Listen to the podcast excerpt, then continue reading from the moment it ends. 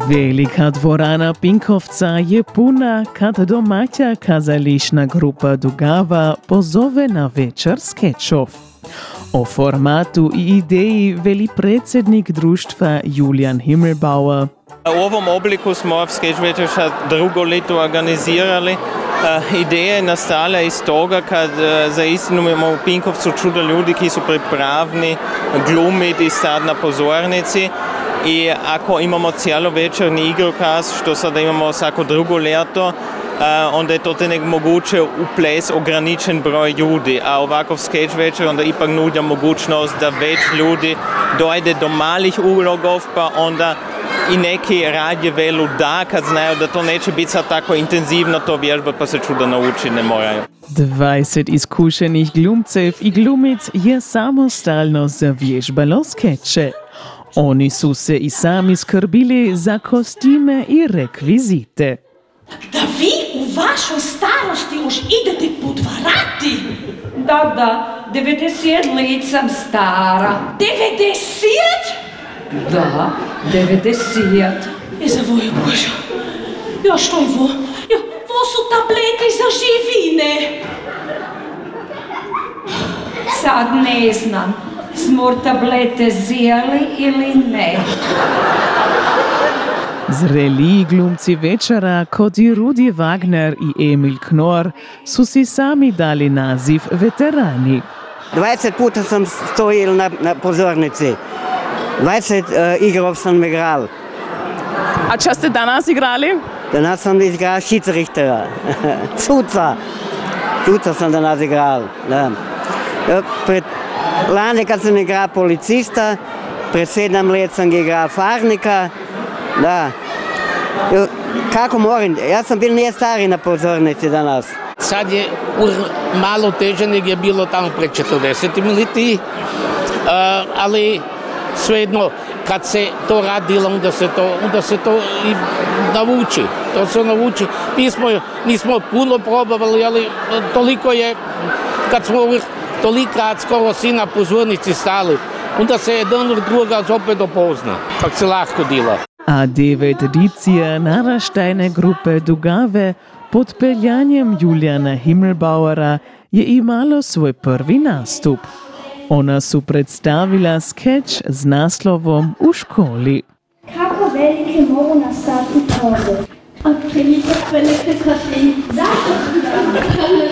Zato veli da ne pozna veće koze od vas. Sofira Daković i Melisa Wagner povedaju o svojem prvom iskustvu na pozornici. Meni se dobro videlo, kad sam ja um, školaricu igrala. Mi smo se naučili etnoć. Melisa, da Ida, pak da ja. Ja sam do sada eigentlich samo kot Musikauftritten bila, pak sada sam igrala sketch, to je isto drugačije. Je dodala Ilvi Šuh. Drugačije od situacije probanja je i to da se publika smije. Tako i pri odgovoru koga daje Sofiji na pitanje učiteljice ča kaniš biti kad budeš velika. Budem lepa, da ćem nastati glumica, ako ne budem lepa, da ćem nastati učiteljica. Ja sam se marala smijat, kad je wirklich bilo lustig.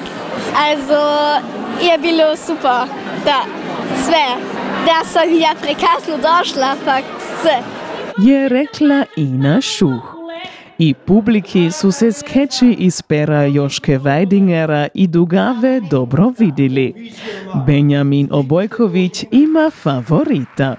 Najbolje mi se videlo to od športaši, kad po, poznam kako to je, ako ima nekoga uza sebe, ki ni tako, ki se tako ne puti.